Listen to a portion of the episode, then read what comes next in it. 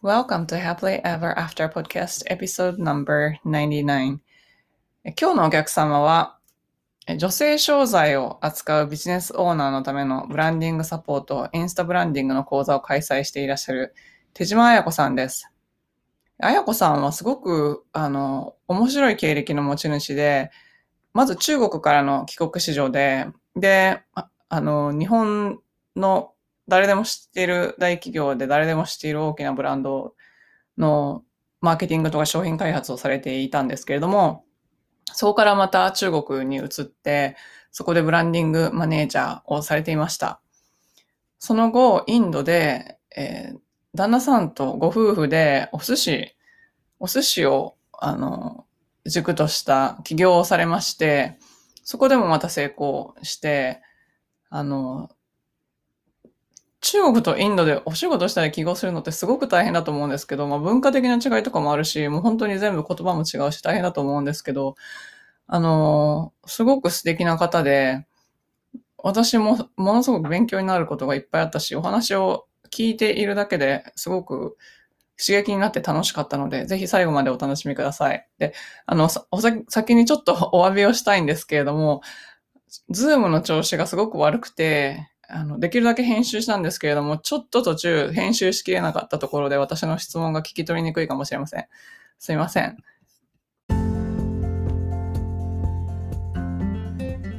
こんにちは。大人の女性がモヤモヤした現状から抜け出すお手伝いをしているファイナンシャルライフコーチのゆりです。このポッドキャストは自分の人生も良くしたいけど周りの世界も良くしたいと思っている女性のための番組です。ソロエピソードでは心理学や NLP マインドフルネスなどに基づいたマニアックな話をしています。どのように考えればモヤモヤから抜け出せるかといった話が中心です。インタビューエピソードでは世界で活躍する女性に今までどんなことを考えて生きてきたのかまたこれからどういう世界を作っていきたいのかというようなことをお聞きしています。リスナーの皆さんのためになってしかもやる気が出てくる明日から一つでも新しいことができるような番組を目指しています。質問リクエストなど受け付けていますのでぜひインスタの DM かメールまでご連絡ください。詳しくはショーノートのリンクをご覧ください。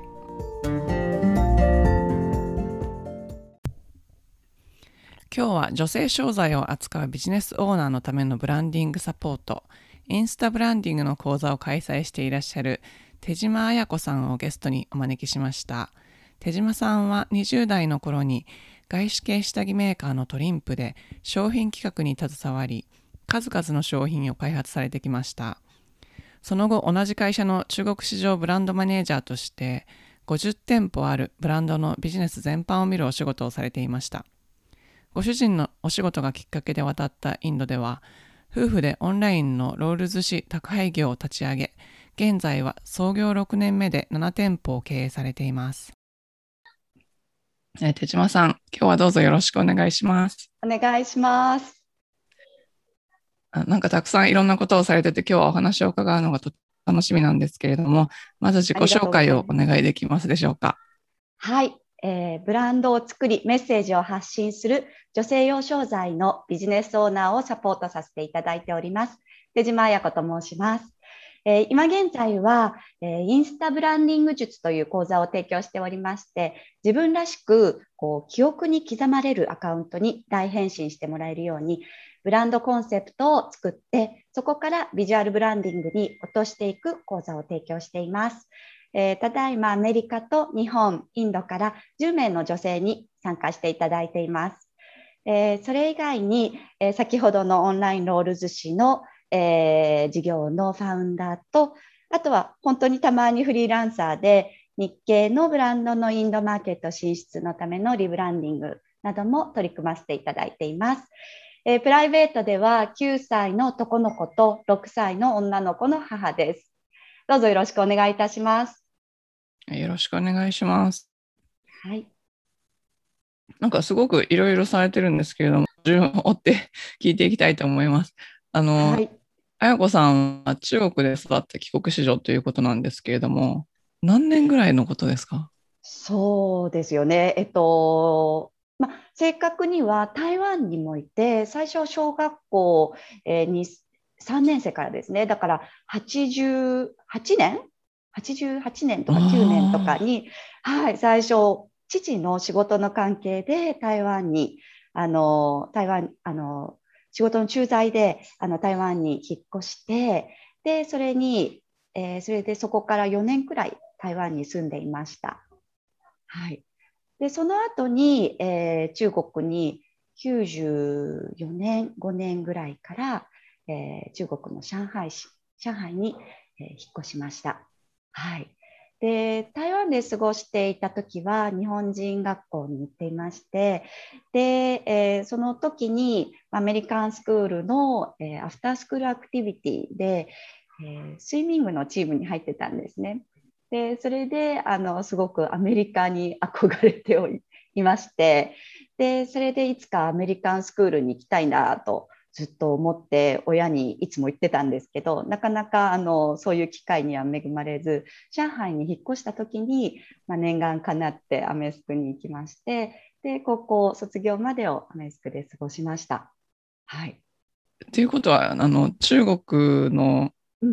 ローカルの感じではなくどっちかといったらこうそうなんです。はいまあ、アメリカっぽい。はい、うん、そうですね。あのいろんな国に、えー、不妊で行かれる、不妊に帯同で行かれる方々もやっぱりインターに通ったりされると思うので、まさに同じような感じで、えーと、新興国のインターで育った帰国子女です。はい、ただあの、ね、両親がすごくあの現地の人との関係を大切にする、まあ、そういうモットーを持っていてでよくあの、まあ、家庭によってはその住んでる国の環境とか習慣にあの文句を言ってしまったり子どもの前で文句を言ってしまったりすると思うんですけどあのそれに関しては本当に両親に感謝していて一切文句を言わないあの両親だったのであの本当に近所の人たちに恵まれて台湾にいる時とかは毎週土曜日学校から帰ってくると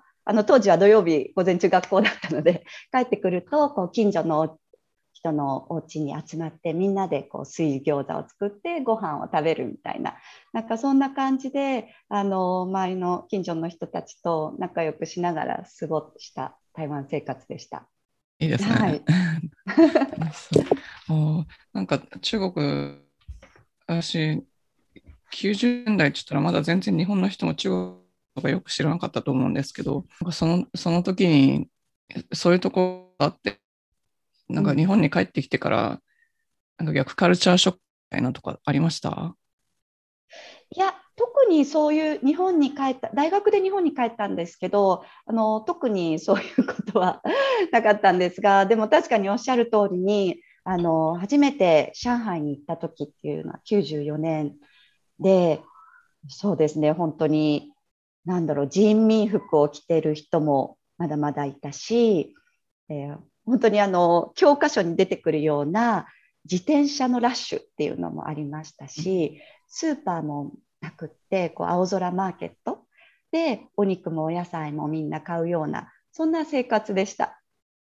だからそうですね。うん。そうですね。だから両親っていうか母がすごく大変だったと思うんですけどあの私はまあ台湾で育った時にあのすごく何て言うんですか近所の人との関係とかもあってこう中国語がある環境っていうのも慣れていたのであまりこう抵抗感がなく念願のアメスクにも通えてこう自分の好きなこう中国語の環境と英語の環境とあの、まあ、揃ったので結構あの高校生の私としては満足してあの過ごしてました。うん、うん、いいですね。うん、20代の若い頃から、まあ、誰でも知っている下着メーカーの誰でも知っている大きいブランドのマーケティングをされていて、はい、それからまた中国でブランドマネージャーでこうブランドを統括するみたいなお仕事をされてきたんですけど、はい、それってあのどういうふうに考えてキャリアを構築しようって思っていましたか？そうですね。あのあの20代の時はあの今思い返すとすごく順風満帆でとにかく私は頑張る子だったのであの頑張った分だけ報われてあの本当にあの会社の中でも機会にも恵まれてあの成長していけたのですごく仕事が楽しかったんですね。であの本当にすごい頑張ってきたので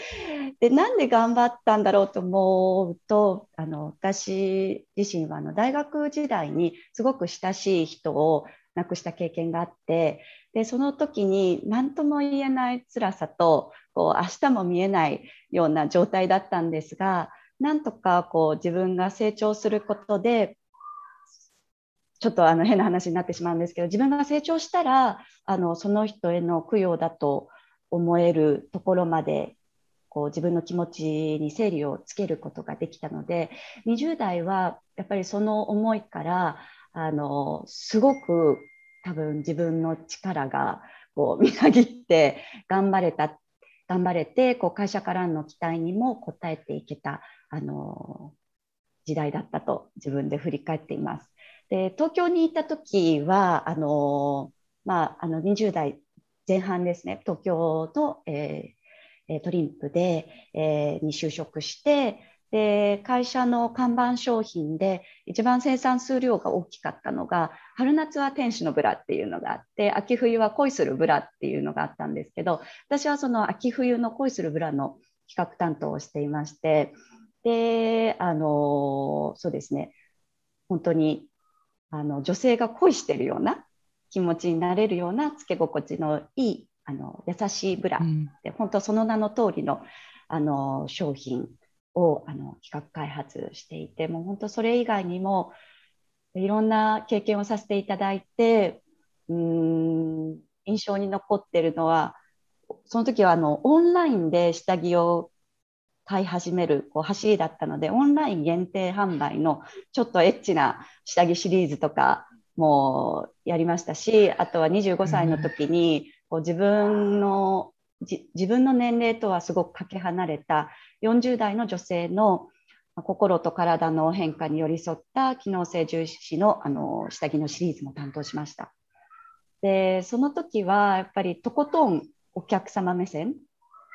で商品を開発することにこだわっていて、やっぱりお客様の悩みに寄り添う商品の機能を備えてそれを強く響く商品としてパッケージにして送り出すことっていうのを意識していました。なのでとにかく店頭でお客様の購買シーンの動きを見たりとか販売員さんとの会話の内容を細かくメモしたりあと顧客調査をしたりとかとにかくあのお客様の本当の本当の本当のニーズを常に探していました。うん、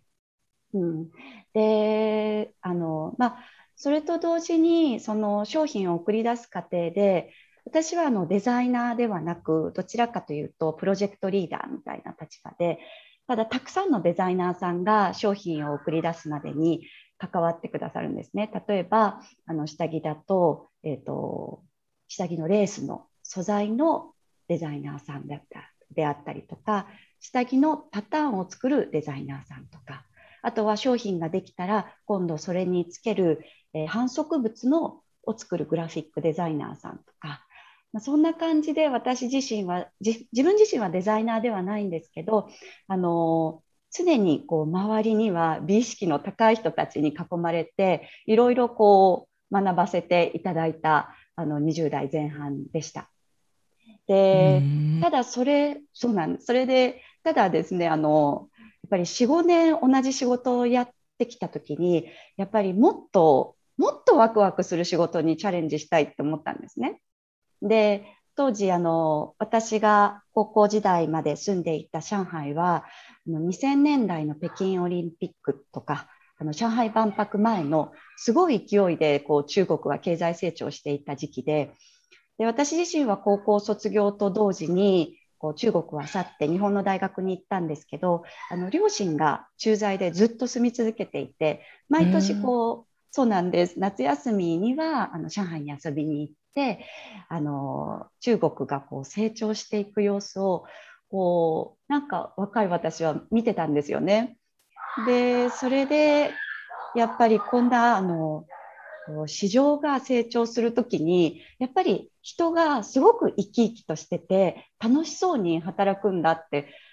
ずっと感動していてで日本のマーケットってやっぱりもうすごく成熟したマーケットでいろいろなものプロダクトとか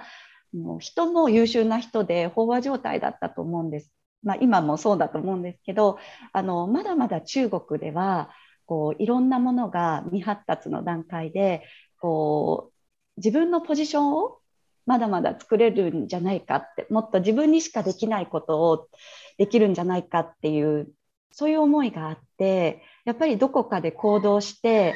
自分らしいポジションを探して自分が行きたい場所に飛び込んでいって働かないと、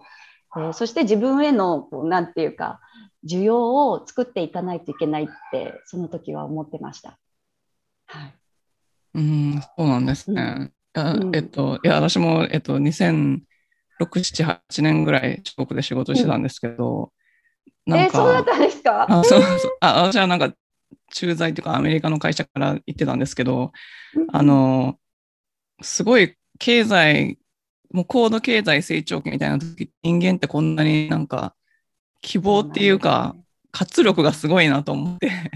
うんわかります。そういうところでブランドマネージャーを小習慣とかも違うしなんか大変なお仕事のような気がするんですけど、どどんな感じだったんですか？やっぱりこう日本のマーケットっていうのはあのみんなが同じ民族でこう何かトレンドをポッてこう国の中にこう落とすとバッてこう広がるような感覚があったんですけど中国はやっぱり大きいので、まあ、きっとアメリカもきっとそうなんだと思うんですけどそれでいろんな民族の人とかあとは北の、えー、北京とか東北中国の東北地方の人とあと中国の南部の人とではやっぱり考え方とかあと体型とかもリアルに違ったのでやっぱり同じ一つのマーケットの中でもさまざまなお客様がいてさまざまなニーズがあるっていうことをなんか初めてこう中国に行って味わいました。うん、だからすごくこうもう少しそうですね商品戦略一つとってもすごくもう少し複雑になりました。中国に行ってからの方が。はい、うん、ただそうですね。そのマーケットを知らないっていうのもあったんですけど私自身は一番苦労したのはやっぱりそれまで商品を、えー、基軸にしたマーケティング商品開発の仕事をしていたのが、えーと、中国に、えー、渡ってからはこうブランドマネージャーになったのでビジネス全体とかマーケティング戦略全体を見るようになったのでやっぱりそこに対して自分自身の知識が全く足りなくてですね本当に今でも思い出すんですけど上司があのゆりさん上海にいらっしゃいました。北京でした。いや私は北京です。あ北京ですか。上海人の女性のお友達って行ったことあります？あいます。います。はい。上海人の女性の特徴って強いんですよ。あの中国の中でも上海の女性っていうのの本当に際立って強いんですね。であの、家事をやらない女性もたくさんいて、えー、まあ、旦那さんが家事全般やってるっていう同僚もたくさんいましたしあのとにかく気が強いことであの有名なんですね。で上司も直属の上司があの P&G 出身の上海人の女性ですごく怖くってで中国に渡って1年目の時にもう日本人のお嬢ちゃんと働くの嫌だわみたいな感じで言われて もう本当にあの一生懸命頑張っても最初の方はなかなか報われない気がしていました。あと中国語も話せたといってもやっぱり日常会話程度お買い物とかそういうレベルだったのであのそうですね仕事で使うまでにはやっぱり無理なく使えるまでにはやっぱりちょっと勉強しないといけなかったし語学も仕事もだいぶキャッチアップしていかないといけなかったのでそれが結構大変でしたね。うん結果的には4年半勤めたんですけど、まあ、その時の経済状況もあると思うんですが担当したのがラグジュアリーブランドだったんですけど売り上げが3倍になったんですよ。すごいうん、それは本当に、まあ、あの私だけの力ではないですけどやっぱりすごくあのやってよかったってあの自分の自信になりましたし、うん、あの本当に仕事が楽しく感じていました。うんでも本当に日本にいた時はこうどちらかというと恋するブラとかどちらかというとマス向け商品で中間価格帯の商品だったんですけど、えっと、中国に行ってからフランス発のラグジュアリーブランドの担当だったので、全然こう商品とかブランドの訴求ポイントが違うので、えー、それまで日本に行った時はやっぱり下着の機能が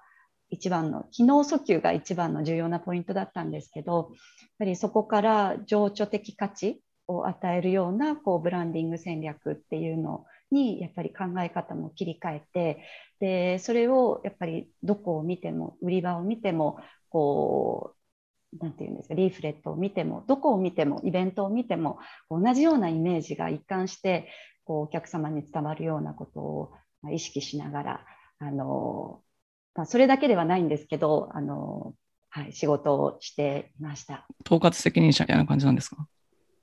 あそうですね、トリンプ傘下に、えーと、トリンプ内に当時の中国は、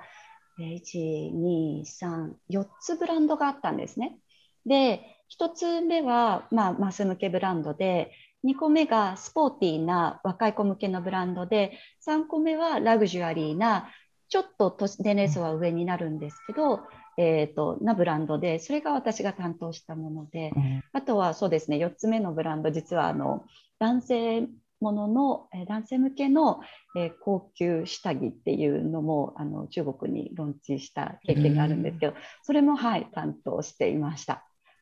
男性下着は全然分かんなかったですねこれまた。分からないですよね。いや本当苦労しました。はい。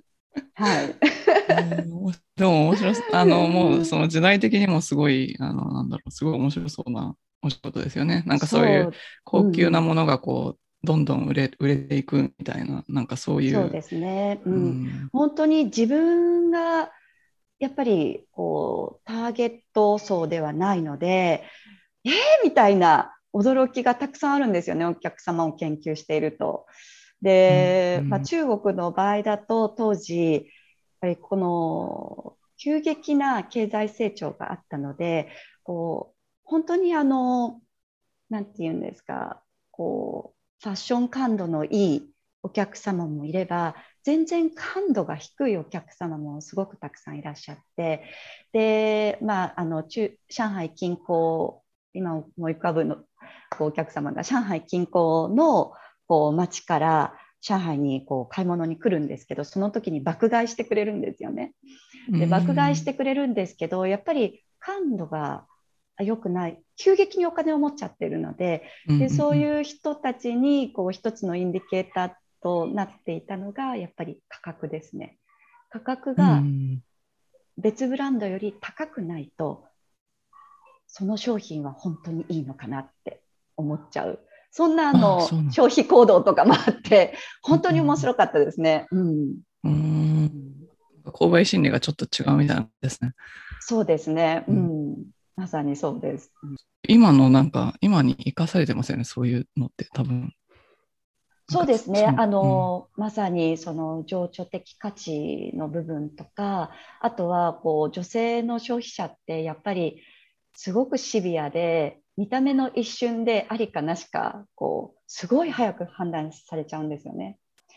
なのでそういう第一印象の与えるイメージのインパクトとかやっぱり今あの教えてる講座の中でもだいぶ意識しています。じゃあ次にあのインドに行かれた経緯っていうのを教えていただけますか？はいあのインドに行ったのはあの夫の駐在が、えー、きっかけでインドに引っ越しました。あでも今は起業されているそうですね、私たちはあの、えーと、もともとは起業あ起業ではなく、えっと、赴任できてで、その後に起業をしました。ああ、そうなんですね。はい。はい、なんか結構、2つの国、同じ感じで買うことが当時多かったんですけど、全然違いますよね。うん、すごい違うんですよ。あの私、インド来て、これは私の感覚なんですけどやっぱり中国は日本と同じ醤油文化の国だなってやっぱり近いなって思います。やっぱりインドに来てこう初めてこう外国って感じがしました最初。多分あのそうですね、うん、中国はやっぱり文化背景が似てたりとか考え方も、まあ、ちょっと似てる部分もあったりしたんですけどやっぱりインドはこのまた全然違った宗教がありますし外国だなって食べ物も全然違いますし、うん、外国だなってすごく思いました。起業されるっていうのはもうなんなんか将来的には起業したいねみたいな感じはあったんですか？そうですね。はい。もともと、あの、そういうことは夫婦で話していて、夫も、あの、20代、えがそうですね、大学卒業したての時に IT 起業していたので、またいつかあのチャレンジしたいっていうことでずっとあの、まあ、歩んできたあの人だったので、私自身もあの上海の会社を辞めたきっかけが、えー、っとですね、子供を上海で出産したんですね。でその時にあの夫はもう日本に帰任になっていてこうバラバラで遠距離結婚生活をしながらあの子供を産んだのでやはり子供を産んでからはバラバラで生活するんじゃなくてやっぱり家族として一緒に住みたいっていう思いがあったのでそれであの会社を辞めたんですけど、やっぱり辞めたくなくって、で、あの、日本に1年半ぐらいいたんですけど、すごく子育ては楽しくって、本当に素敵なママ友にも巡り合ったんですけど、どこかでちょっと寂しい感じがしていて、ずっとこう自分の次何をしたいのかなっていうのを探していたので、ある意味モラトリアムですよね。あの出産して子育てと仕事とどういうふうに生きていったらいいんだろうっていうことでちょっともやもやモラトリアムに入っていたのであの、まあ、インドに来て新しいこう場所でこう新しい事業を考えるのはすごく楽しくってそれであの、まあ、そんな夫と私だったのであのインドで起業することになりました。はい、なるほどそうなんですね。はいあの、寿司、どどういうふうに これしようって決めたんですか？はい、もともとやっぱり私自身もブランディングの仕事をやってたり、夫はですね、あの、うん、そうですね、あの中国に赴任していた時期があって、あの、まあ、中国の、えー、飲料会社の日系の飲料会社の中国市場のえー、責任者をやってた時期があったんですけどその時に、えー、やっぱりあのこうどんなこうなんていうんですかこう外交その時あの中国と日本の関係が悪くなっちゃった時期とかがあってそんな外交的になんか国際関係が悪くなってもやっぱり日本のブランドっていうのはあの強いブランドを作っていたらすごく関係なく売れてたんですよね。でそれがすごいなみたいな感じでずっと言っていてでやっぱり2人の中で共通してた思いは日本を切り口とした大きいブランドを育てたいっていうのがずっとあってでインドってなかなか日系企業特にあのあれですねあのサービスとか、えーと、プロダクトのある、えー、商材の日系ブランドっていうのがなかなか成功していない場所だったので、あのやっぱ自分たちでなんかそういう成功事例を作って、えー、先陣を切りたいっていう思いがありました。はい、それであの、まあ、あのインドの人たちはとてもあの食文化を大切にする、えー、人だったのでそれであの寿司のブランドがまあ、海外ですごく流行っていたんですがインドではまだそんなに、えー、なかったのでロール寿司で、えー、まずブランドを作ってみようっていうことになってそれであの、えー、ロール寿司のブランドを立ち上げたんですけど最初はこうどういうふうにしたらインド人のお客様に、えー、寿司という食べ物、うん、日本の食べ物が受け入れてもらえるかっていうところでまだまだ私たちもあのインド人のこうターゲット層が誰になるかっていうのが見当もつかなかったんですよね、その時始める時ってやっぱりやってみないと分かんないことがたくさんあるので、でそれで大体目星をつけて、やっぱりあの富裕層と、あとは少し、えー、中間層まで切り込んだところの、えー、人たちがどうやったら寿司を食べやすくなるかっていうことですごく日本人的な考えなんですけどこうインド食とのフュージョン寿司をやろうと思ったんです。なので最初の起業したブランドを立ち上げた当初っていうのはいわゆる海外で、えー、流行っているカリフォルニアロールとかこうレッドドラゴンとか、うん、そういうなんていわゆるこうアメリカにあるようなロール寿司以外に、えーと、インド食とのフュージョン寿司である豆カレーのお寿司とか、えー、そうですね美味しそうですね。そうで私たちからしてみればなんて親切なアプローチなんだろうって思ってやってたんですけどこれが見事に当たらなくてですね。あそうなんですか？そうそうなんです。やっぱりあのお客様の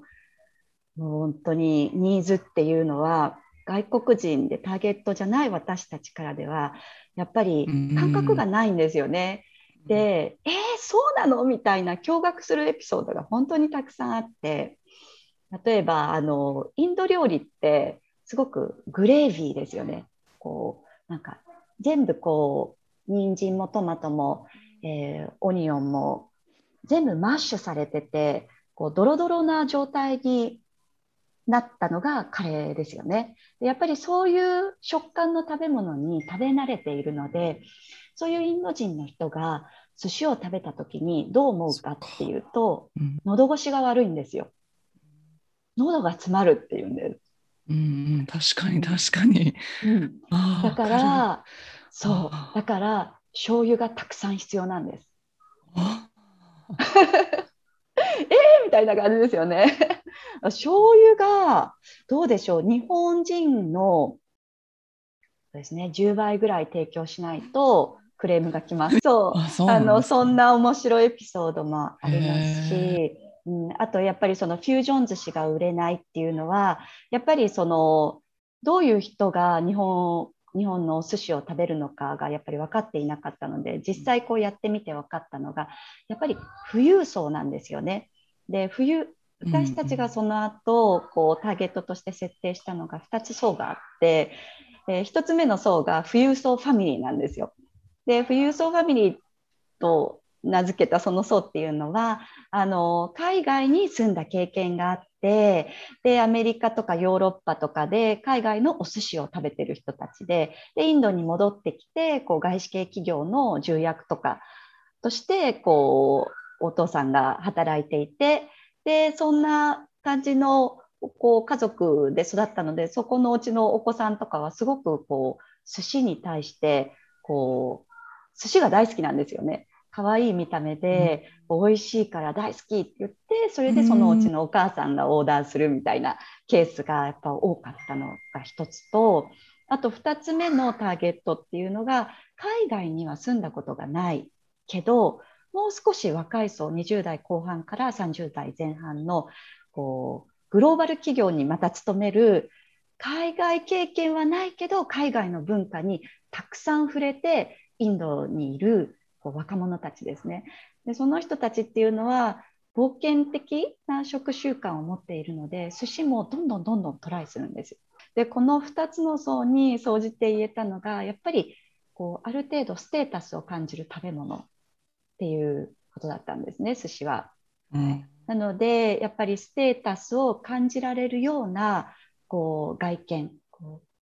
う、えー、デリバリーですとまあ、オーダーサイトとかもそうですけどあとは受け取った時のこうお客様の心を揺さぶるようなこう感情を作り出すようなパッケージっていうのにすごくこだわってやったのとあのあとはこうインド食とのフュージョンっていうのは全然こうパーティーの時に、えー、提供しても自慢できないからこう海外のようなお寿司が食べたいっていうのが本音のところででそれをそういうふうにこうメニューの構成を切り替えて全部海外で流行ってるようなお寿司に切り替えてでリブランディングしたところやっぱりだいぶ反応が変わりました。ああそうなんですね。うん、そうなんです。あ難しいですね。そうなんです多分あの想像で海外とかあの日本にいらっしゃると想像できないかもしれないんですけどやっぱりあのインドとインドにとってインドの人たちにとって日本ってすごくエキゾチックな国で、えー、からないことがたくさんあるんですよね。うん、電化製品の国とか なんか車の国とかその程度のイメージしかない人がほとんどなんですよね。うんだからこう日本のブランドを持ってきて、うん、えー、日本人が考えるパッケージのままこうお客様に提供してもなかなか心ををつかむことはできない。けども、えー、海外の目線を通して日本を伝える。例えばアメリカで流行ってる日本とかヨーロッパで流行ってる日本っていうのを伝えてあげるとやっぱりすごくこう心に入りやすいっていうそういう、えー、学びがありました。もうもうだって6年目ですもんね。すごいですよね。あいろんな場所でされてるってことですよね。ここでえ、はい、お寿司をされて今もされてるんですけどそうですね。そうしながら？はい、それ今は、えーとまあ、あの一つはこう会社、まあ、途中からやっぱり日本人の観点でこうブランドを作っていってもこうこれ以上スケーラブルなこうビジネスにはこうなりにくいなって思う時期が来たんですね。で、その時にやっぱりこうマネージャーも、えー、ブランドを育てる前から一緒、えーと、起業する前から一緒にチームに参画してやっていたインド人の、えー、マネージャーがあのすごくこう情熱を持って、えー、働いてくれるようになっていたのでやっぱりどっかで日本人のこう変な固定概念っていうのは捨てて現地の人に任せてもっともっとこうブランドをスケーラブルにしていかないと私たちがあのやり始めた意味がないなって思うように夫婦でなってそれであのその時に、えー、同じデリーで同業で同業他社だったあのブランドでもう私たちより先行してやっていたブランドでインド人がオーナーのブランドがあったんですね。でその会社と,、えーと、合併をしましてであの会社の体制を変えてそこで、えー、私たちと一緒にやってきたマネージャーが今ジェネラルマネージャーになって一緒にやってきたシェフが、えエグゼクティブシェフになりまして、で、あの、はい、今まそれまではデリー NCR と呼ばれる、えー、ローカルでしかやってなかったんですが、えー、その後、えー、ムンバイに出店して今あの現地の人たち現地のチームがあの育ててくれています。そして私自身はそんな中でコロナパンデミックが来ましたよね。あの、はい、はい、それでちょうどいいタイミングでオペレーションに入り込んだりするのを一切やめてというか、やっぱり子どもがオンライン授業に切り替わって、1年2ヶ月の間で学校に行けたのが2週間なんですよね、インドは。それでずっと家にいるようになって、で、やっぱりオンラインってアメリカもそうだったんじゃないかなと思うんですけど、最初いろんな問題が起きて子どもたちもストレスを抱えてでそれをサポートする先生も、まあ、疲れてましたし、うん、親も疲れている状態で始まったので、はい、まあ、あの思い切ってあの家にいてこう子どもたちのこのコロナの学びをサポートしようと最初の数ヶ月は思ったんですけどやっぱりちょっと自己実現ができないあまりに一気に時間を取られてしまって私もすごくあの疲弊したんですね。うん、でまあコロナパンデミックが本当に疲れちゃってそれでやっぱりそれまでの人生とか歩んできた道をもう一回こう自分で考え直して、これから本当に自分はどうしたいのかなってあの最初は大変だったんですけどすごく考えるいいきっかけになったっていうのがありましてそれであの私自身はその起業しまし夫婦で起業しまして、まあ、すごく大変なことがたくさんあったんですね。で20代は本当に10分満帆にこういろんな仕事の機会に恵まれてこう成長機会をいただけたと思ったんですけど、起業してからはそんな一筋縄にはいかなくてですね、まず、まあ、企業スタートアップなので、安定的な収入っていうのは、あの最初なくなったので、そこへの危機感が常に私はあって、余計にこう頑張り続けないといけない状態からこう自分の状態から逃れられなくなってしまってでそこでやっぱりすごく疲れていたのもありましたしあとはやっぱり夫婦で一緒に働くとあのすごくこうバランスを崩す部分があってやっぱり家に仕事を持ち込んじゃうんですね私たちの反省したことは。で朝起きた瞬間から仕事の話をして夜中寝るまで仕事の話をしちゃうんですよ。本当にいけないあの誰にも真似してほしくない仕事のスタイルだったんですけどやっぱりそこにはやっぱり最初スタートアップ安定的な収入なくなりましたっていうとこへの私は危機感があって頑張んなきゃって本当に思ってたのでやっぱり自分を奮い立たせてやってた部分もあるんですけどあのそんな中でやっぱり一番疲れた原因はあの子供を思う気持ちと仕事への思いとがすごく混乱してしまってで今でもすごくこう残っている光景があってでインドは基本的にメイドさんがいる、えー、文化なんですけどだからすごくサポートはしてもらえるんですがあの、まあ、メイドさんがこう体調不良だったり、えー、と家族の問題が起きたりすると突然こう仕事から抜けることがあるので、え、やっぱりそういうこう家庭のヒックアップがあった時に立ち行かなくなっちゃってで仕事で緊急な電話がかかってきて自分はご飯を作っていてだけど、え当時1歳2歳だったこうおんぶして泣かせていて上の子はこう床の上でひっくり返って泣いてるっていう光景を常に思い出してしまうんですよね。でやっぱりそこがあのそうですね。やっぱ子供への思いがすごく募ってた、でそこでやっぱり疲れてた部分もあってでそうですね。あとは、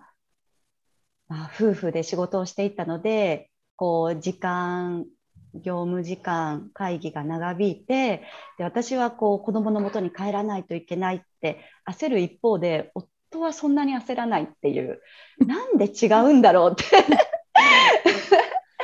まあそういうところで、まあ、ちょっと夫への嫉妬心も芽生えたりしまして、まあ、そういう感じで少し疲れていってた部分もあったのであのコロナパンデミックとあと会社の体制が変わったことで、まあ、本当に自分を見つめ直すいい機会になりました。それまたブランディングっていうことを軸そうそうですね、うん、まさに、うん、はい、まさにそれがポイントでその時に考えたことがあの、まあ、自分自身が幸せに働けるとか幸せにいられることってやっぱりあの家庭が円満であることが第第一条件でやっぱりそれって自分のベースだなと思ったんですよ。で今まではその事実をなかなか受け入れないまま考えないままこう過ぎてしまったので一旦その自分が置かれている状況とかをあの受け入れることにしてでそれでじゃあ自分が何ができるかって何を仕事にしたら楽しいかなって思った時にやっぱり自分が女性として働く女性として辛かった部分があったのでそういうものをあの、まあ、自分のブランドを育ててる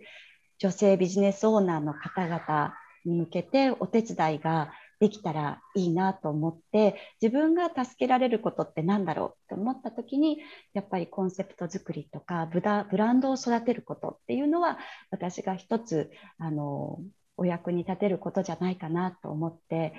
あのそういうことからあの今の仕事を少しずつあの始めています。